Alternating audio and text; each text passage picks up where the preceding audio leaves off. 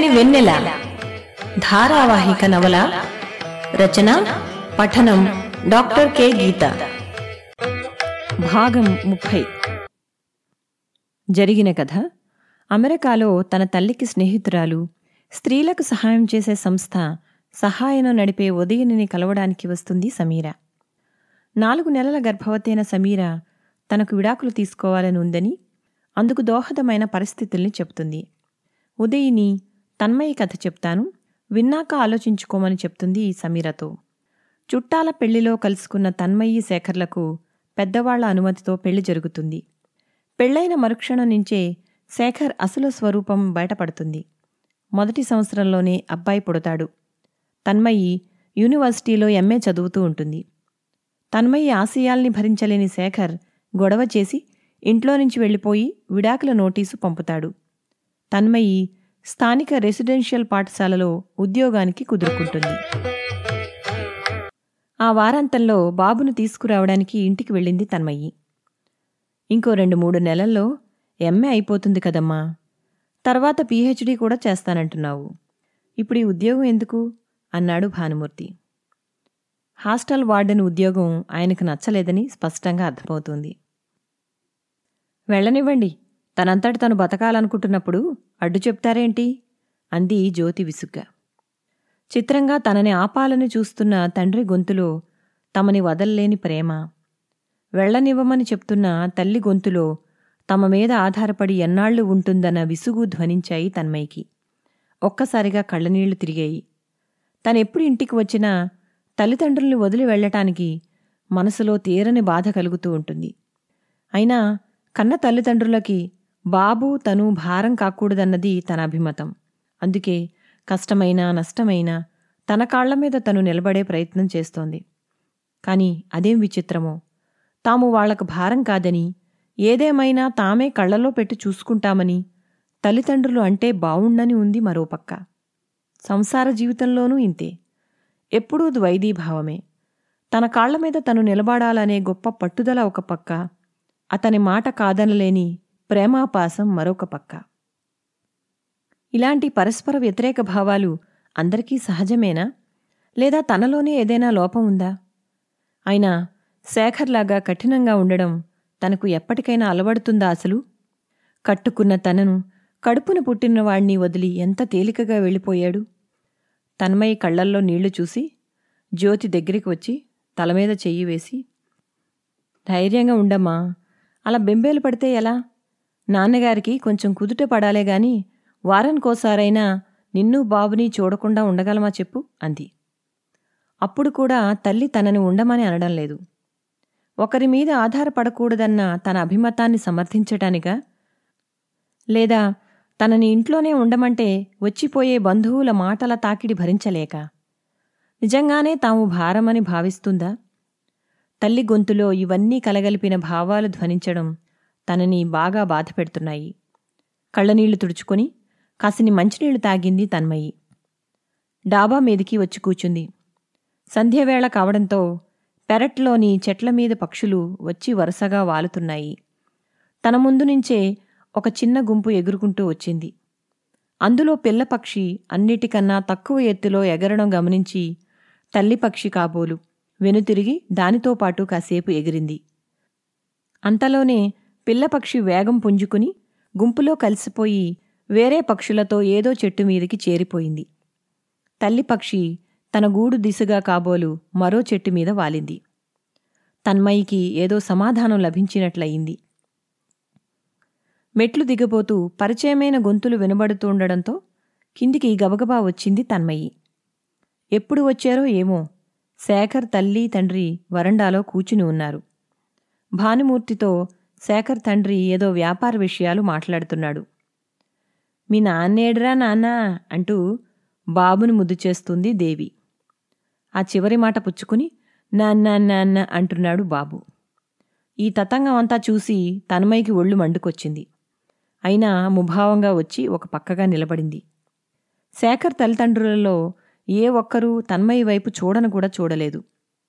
అనుకోకుండా తనని మొదటిసారి వాళ్ళు చూడ్డానికి వచ్చినప్పుడు జరిగిన సంఘటన జ్ఞాపకం వచ్చింది తన్మయ్యకి. ఆ రోజు అదే చోట తను సిగ్గుతో తల వంచుకుని నిలబడింది. అప్పటికే శేఖర్ తనని చూడ్డానికి తరచూ వస్తున్నాడు. అయినా మళ్ళీ ఈ పెళ్ళిచూపుల తతంగం ఏమిటో అర్థం కాలేదు తన్మయ్యకి. అతని తల్లి తన మెళ్ళో వేసిన బంగారు నగల వైపు తదేకంగా చూడడం అతని తండ్రి తనని చూస్తూనే నచ్చనట్లు మొహం పెట్టడం తనకింకా బాగా గుర్తున్నాయి. పిల్ల బాగా అర్భకంగా ఉంది. మందో మాకో ఇప్పించండి అని వాళ్ళు తన వెనకే అనడము వాళ్ళ కూడా వచ్చిన చుట్టాలు పగలబడి నవ్వడము జ్ఞాపకం వచ్చాయి.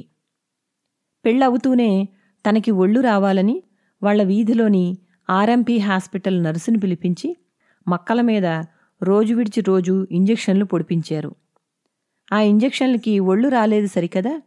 తర్వాత చాన్నాళ్ళపాటు మక్కలు పట్టేసినట్లయిపోయి సరిగా నడవలేకపోయేది తన్మయి. ఇప్పటికీ ఒక కాలు మీద ఆనుకుని నిలబడినప్పుడల్లా అదే పరిస్థితి. ఎక్కువసేపు ఇక వాళ్ళ ఎదురుగా ఉండడం తనకి చికాకు అనిపించి లోపలికి నడిచింది. అసలు వీళ్ళెందుకు వచ్చారు వంటింట్లో టీ పెడుతున్న తల్లిని అడిగింది. జ్యోతి కూతురు వైపు నిష్ఠూరంగా చూసి నీకు తప్పినా మాకు తప్పుతాయా ఇవన్నీ? అని విసురుగా అంది. తల్లి అనేది ఏమాత్రం అర్థం కాలేదు తన్మయ్యకి బాబు అంత పరిచయంగా వాళ్ళతో ఆడుతున్నాడంటే అస్తమాటు వాళ్ళు వచ్చి వెళ్తున్నారన్నమాట. మర్నాటి నుంచి తను హాస్టల్కి బాబును తీసుకువెళ్ళిపోతుందన్న విషయం కూడా చెప్పే ఉంటారనిపించింది తన్మయ్యకి. వాళ్ళతో పాటు తల్లిదండ్రుల మీద కూడా రాను రాను చికాకు వస్తుంది తన్మయ్యకి.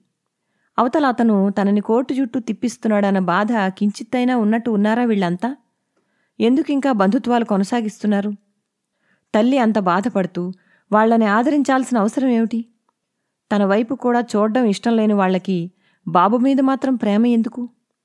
ఆలోచించే కొద్దీ తలపోటు రాసాగింది తన్మయ్యకి. ఇక మీదట ఇక ఎంత తక్కువగా ఇక్కడికి వస్తే అంత మనశ్శాంతి తనకు దక్కుతుందని మాత్రం అర్థమైంది. ఆ మర్నాడు బాబును తీసుకుని బయలుదేరింది తన్మయ్యి. బాబు మృదుల్ చిట్టి చేతులందుకుని నడిపిస్తూ హాస్టల్ ఆవరణలోకి తీసుకుని వచ్చింది తన్మయ్యి బస్సు ప్రయాణం అంతా నిద్రపోయాడు. మొదటిసారి తల్లితో కలిసి బయటికి వచ్చాడేమో? చుట్టూ ఉన్న భవంతుల్ని అందమైన పెద్ద కళ్ళు విపార్చుకుని చూడసాగాడు. మురళి దగ్గరికి వస్తూనే అరే వీడెంత బావున్నాడో అంటూ రెండు చేతులు చాచి దగ్గరికి తీసుకున్నాడు. ఎన్నాళ్ళ నుంచో పరిచయం ఉన్నట్లు చప్పున మురళి మీదికి దుమికాడు మృదుల్. పక్కనే ఉన్న వెంకట్ మీవాడు మీలాగా నెమ్మదస్తుడు కాదు. మాంచి చలాకీ కుర్రాడు. అవును మృదులన్న మంచి పేరు వదిలేసి బాబు అని పిలుస్తారేమిటి? బెంగాలీ వాళ్ళలా మృదుల్ బాబు అని పేరు పెట్టారా ఏమిటి? అన్నాడు నవ్వుతూ. తన్మయి చిరునవ్వుతో అదే సార్థకం చెయ్యండి అంది రిజిస్టర్లో మృదుల్ బాబు అని రాస్తూ. మీరేమో గర్ల్స్ హాస్టల్ వాడెను వీడేమో అబ్బాయి. టెక్నికల్గా అబ్బాయిలు గర్ల్స్ హాస్టల్లో ఉండకూడదు. అన్నాడు వెంకట్. ఏదో అర్థమైనట్లు చప్పున తన్మయ్య వైపు పరిగెత్తుకొచ్చి ఒళ్ళోకి ఎక్కి మెడక ఆవలించుకున్నాడు బాబు. తన్మయి వాడి వీపు మీద రాస్తూ ఆలోచిస్తూ ఉండగా వెంకట్ గట్టిగా నవ్వుతూ భయపడకండి ఐదేళ్ళు నిండని పిల్లల్ని మా బాయ్స్ హాస్టల్లో చేర్చుకోం అన్నాడు. మురళి అదే కాంతివంతమైన చిరునవ్వుతో మేము యోగాలో చేర్చుకుంటాం అన్నాడు. వచ్చిన రెండో రోజుకే బాబు అందరికీ ఇష్టమైనవాడైపోయాడు హాస్టల్ మొత్తం మీద చిన్నవాడు కావడంతో గేట్ కీపర్ దగ్గర్నుంచి వంటింటి వాళ్ళ వరకు అంతా బాబుని ఎత్తుకుని ముద్దు చేసేవాళ్ళే అయ్యారు. తోడొకరు లేని జీవితంతో పోరాటం మొదలుపెట్టిన తన్మయికి వివేకానంద పాఠశాల గొప్ప శాంతి నిలయం అయ్యింది. ఆ ఆదివారం పూట తెల్లవారుజామున చలిచీకట్లలో వెలుతురు రేఖలు విచ్చుకునే సమయాన యోగా చివరన చెప్పే ఓంకార నాదంలో ప్రపంచాన్ని గెలవగల ఒక గొప్ప ఉత్తేజం నిండినట్లయింది తనవైకి పిల్లలంతా యోగా నుంచి రాగానే వాకిట్లో పెద్ద గాబుల నిండా వేణీళ్ళు కాచి చిన్నపిల్లలందరికీ నలుగు పెట్టే కార్యక్రమం మొదలుపెట్టారు ఆయాలు. తొలిపొద్దు వాకిట పసుపు కలిపిన నలుగుపిండి పూసుకుని పిల్లలందరూ పార్వతీదేవి తయారు చేసిన చిట్టి వినాయకుల్లా ఉన్నారు. స్నానాలు కాగానే కలువపూలు తెప్పించి హాలు మధ్య ఉన్న పెద్ద నీళ్ళ గిన్నెలో పిల్లలతో వేయించింది తన్మయ్యి కాస్త ఎడంగా నిలబడి చూస్తున్న పెద్ద పిల్లల్ని పిలిచి ముగ్గులు పెట్టడం నేర్పించనా అంది. అంతా సంతోషంగా చుట్టూ మూగారు.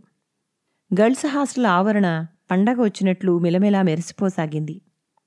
అటుగా వెళుతూ వెంకట్ ఏమిటండి ఇది వివేకానంద పాఠశాలలోని గర్ల్స్ హాస్టలేనా? లేదా పొరపాటున మా ఊరు వచ్చేనా? అన్నాడు. వెనకే మురళి వచ్చాడు. మురళి చాలా మితభాషి. కళ్ళతోనే పలకరించాడు. శబ్దం కన్నా నిశ్శబ్దం ఎక్కువ ప్రతిభావంతమైనదని మొదటిసారి తెలుసుకుంది తన్మయి. మురళి నుదుటి మీది విభూది రేఖ వెలిగే కళ్ళు చిరునవ్వు చెదరని ముఖం ప్రశాంతమైన వదనం పిల్లలందర్నీ ఆకర్షించి క్రమశిక్షణలో ఉంచడాన్ని గమనించింది తన్మయి. మన ఆవరణని ఆనుకుని ఉన్న వృద్ధాశ్రమానికి వెళ్తున్నాం. మీరు వస్తారా? అన్నాడు వెంకట్. ఒక్క నిమిషం అని బాబుని ఆయాకి అప్పగించి వాళ్ళతో నడిచింది తన్మయి. చీర చెంగు భుజం చుట్టూ కప్పుకుంటూ మురళి ఒక్క క్షణం ప్రశంసాపూర్వకంగా తన వైపు చూడడాన్ని గమనించింది తన్మయి. హాస్టల్ బిల్డింగులు దాటి వెనకగా ఉన్న చిన్న చెరువుగట్టు మీద నడక సాగించారు. ఆ చుట్టుపక్కల నీటి సదుపాయం బాగా ఉండడం వల్ల ఎటు చూసినా పచ్చని చెట్లతో ఆహ్లాదంగా ఉంది. దూరంగా పర్వతాల వరుసలు ఆకాశం వైపుకి ఎదగాలన్న ఉన్నతాశయాలకి ప్రతీకలై ధీరంగా నిలబడి ఉన్నాయి. మురళీ వెంకట్ ఇంజనీరింగ్ చదివారన్న విషయం విని ఆశ్చర్యపోయింది. మరి యోగా నేర్పిస్తూ? అని ఆగింది. అదేనండి విధి విచిత్రం. ఎంఏ చదువుతూ మీరు హాస్టల్ వార్డెన్గా పనిచేయడం లేదు? అలాగే మేము అన్నమాట అన్నాడు నవ్వుతూ వెంకట్. తన జీవిత పరిస్థితులు వేరు. వెంకట్ ఇంకా పర్వాలేదు. బాయ్స్ హాస్టల్ వార్డెన్గానే కాకుండా కంప్యూటర్ ఇన్స్ట్రక్టర్గా కూడా పనిచేస్తున్నాడు. కానీ మురళి సంగతి ఏమిటి? అదే అడిగింది. సమాధానంగా అదే ప్రశాంత నిశ్శబ్దపు చిరునవ్వు మురళి ముఖం మీద. వెంకట్ అందుకుని ఇంజనీరింగ్లో మేమిద్దరం క్లాస్మేట్స్మి. నేనిక్కడ ఉద్యోగానికి ఇంటర్వ్యూకి వచ్చినప్పుడు నాతో వచ్చిన మురళి ఇక్కడి వాతావరణానికి ముగ్ధుడయ్యాడు. అప్పటి వరకు అంతర్లీనంగా ఉన్న యోగా ఇన్స్ట్రక్టర్ కావాలన్న తన ఆకాంక్షకు ఆస్కారం లభించింది. అందున ఇతరుల సేవ కోసం తన జీవితాన్ని అంకితం చేయాలన్న తన జీవితాశయానికి అంకురార్పణ జరిగింది. ఇందుకోసం ఇంజనీరు ఉద్యోగాన్ని కూడా వదిలేశాడు. అబ్బురంగా మురళివైపు చూసింది తన్మయి. మురళి ఈ మాటల్ని విననట్టే నడవసాగాడు. మాటల్లోనే వృద్ధాశ్రమానికి చేరుకున్నారు. దాదాపు ఇరవై మంది వృద్ధులు ఉన్నారు అక్కడ. వారంతా విధి వంచితులే. అందరూ ఉండి కుటుంబ అనాదరణలకు గురైన వారు కొందరు. ఎవరూ లేని ఒంటరివాళ్ళు కొందరు. రకరకాల అనారోగ్యాలతో సతమతమవుతూ బహుకాల రోగపీడితులైన వారు కొందరు. జీవితపు చివరి అంకంలో బాధాగ్రస్త భాగాన్ని కనుకొలుకుల్లో దాచుకుని బతుకు నీడుస్తున్నవారు కొందరు. వెళుతూనే మురళి తన చేతి సంచిలోని అరటిపళ్ళు తీసి తలా ఒకటి ఇచ్చాడు. ఒకరిద్దరికి గబగబా బ్యాండేజీలు మార్చి కట్టాడు. వాళ్ళందరి క్షేమం కనుక్కోవడమే కాదు ఆప్యాయంగా వాళ్ళతో మాట్లాడసాగాడు. ఆ సాయంత్రం అక్కడ సాయం పొందుతున్న వారితో పోలిస్తే తన జీవితంలోని కష్టాలు కష్టాలే కాదని అనిపించేయి తన్మయికి. మురళి వారికి సేవ చేస్తున్నప్పుడు కళ్ళల్లో కనిపించిన సంతృప్తి తన్మయికి కొత్త పాఠం నేర్పింది. ఇతరుల సేవకే అంకితమైన జీవితం ఎంత ఉత్కృష్టమైనదో అర్థమైంది. జీవితంలో ఎప్పుడూ పరుల సేవకు కొంత భాగం కేటాయించాలని నిర్ణయించుకుంది. వెంకట్ మురళిలతో కలిసి ప్రార్థనలు భజనల్లో పాల్గొనడం వృద్ధులకు మందులు వగైరాల సప్లాయలు సరచియూడడంలో భాగం పంచుకోసాగింది తన్మయ్యి ప్రతి ఆదివారం ఉదయాన్నే పిల్లలతో కలిసి దేవగన్నేరు పూలు కోసి మాలలు కట్టి ప్రార్థనా మందిరపు ఆవరణను అలంకరించడంలోనూ మురళికి సాయం చేయసాగింది. మొదటి నెల జీతంలో రెండు శాతాన్ని పట్టుకెళ్ళి మురళి చేతిలో పెట్టి ఇక మీదట వీటిని కూడా వృద్ధాశ్రమంలో పళ్ళు కొనడానికి వినియోగించండి అంది. ఎంఏ ఫైనల్ ఇయర్ పరీక్షలు నెల రోజులకి వచ్చేసాయి. అవి కాగానే మరో మూడు నెలల్లో జేఆర్ఎఫ్ పరీక్ష రాయాల్సి ఉంది. తన్మయికి ఏ పని చేస్తున్నా పరీక్షల ఆలోచనే చుట్టుముట్టసాగింది ఆ రోజు ఉదయం డిపార్ట్మెంట్ బయట చెట్టు కింద బెంచీ మీద కూర్చుని దీక్షగా నోట్సు చదువుతూ ఉంది. క్లాసులన్నీ ముందు రోజే పూర్తయిపోయాయి. అనంత వెనకగా వచ్చి కళ్ళు మూసింది. చదివింది చాలే అమ్మా. అవతల అందరూ డిపార్ట్మెంట్లోని కల్చరల్ హాల్లో చేరి పార్టీ చేస్తా ఉంటే ఇక్కడ కూర్చున్నావేంటి? అంది. బదులుగా చిరునవ్వు నవ్వుతూ అనంత వెనక నడిచింది. ఎలా ఉంది? కొత్త ఉద్యోగం కొత్త జీవితం? అంది అనంత. మళ్ళీ అదే చిరునవ్వు చూసి నిన్ను చూస్తుంటే నాకు వచ్చి అక్కడ జాయిన్ అయిపోవాలనుంది. మన వాళ్ళు ఫైనల్ పరీక్షల కంటే ఎక్కువగా జేఆర్ఎఫ్ గురించే ఒక్కటే టెన్షన్ పడుతున్నారు. ఫైనల్ పరీక్షలకు కంబైన్డ్ స్టడీస్ చేద్దాం అనుకుంటున్నాం. ప్రతిరోజు లైబ్రరీ బయటే మకాం. ఏమంటావ్? అంది అనంత కనుబొమ్మలు ఎగరేస్తూ. నీకు బానే ఉందా మరి? అని సందేహంగా ఆగింది తన్మయి. అనంత నెల తప్పిన విషయాన్ని గుర్తు చేస్తూ నాకు ఆభాషణ అయింది తన్మయ్యి అంది చాలా మామూలుగా అనంత. తన్మయి అయ్యో అంది చప్పున. అనంత తేలిగ్గా నవ్వుతూ ఏ జరిగినా మన మంచికేలే. తా దూరకు అంతలేదు మెడకో డోలని. ఇప్పుడు మేమున్న పరిస్థితుల్లో పిల్లలను పోషించే పరిస్థితి లేదు మాకు. అయినా ఇప్పుడు ఆలోచించవలసింది పరీక్షలు గట్టెక్కడం గురించి అంది. తన్మయి అనంతవైపు ఆశ్చర్యంగా చూసింది. మనసుకి శరీరానికి ఉన్న అవినాభావ సంబంధాల్ని అంత తేలికగా తీసుకోవడం తనకెప్పటికైనా సాధ్యమేనా?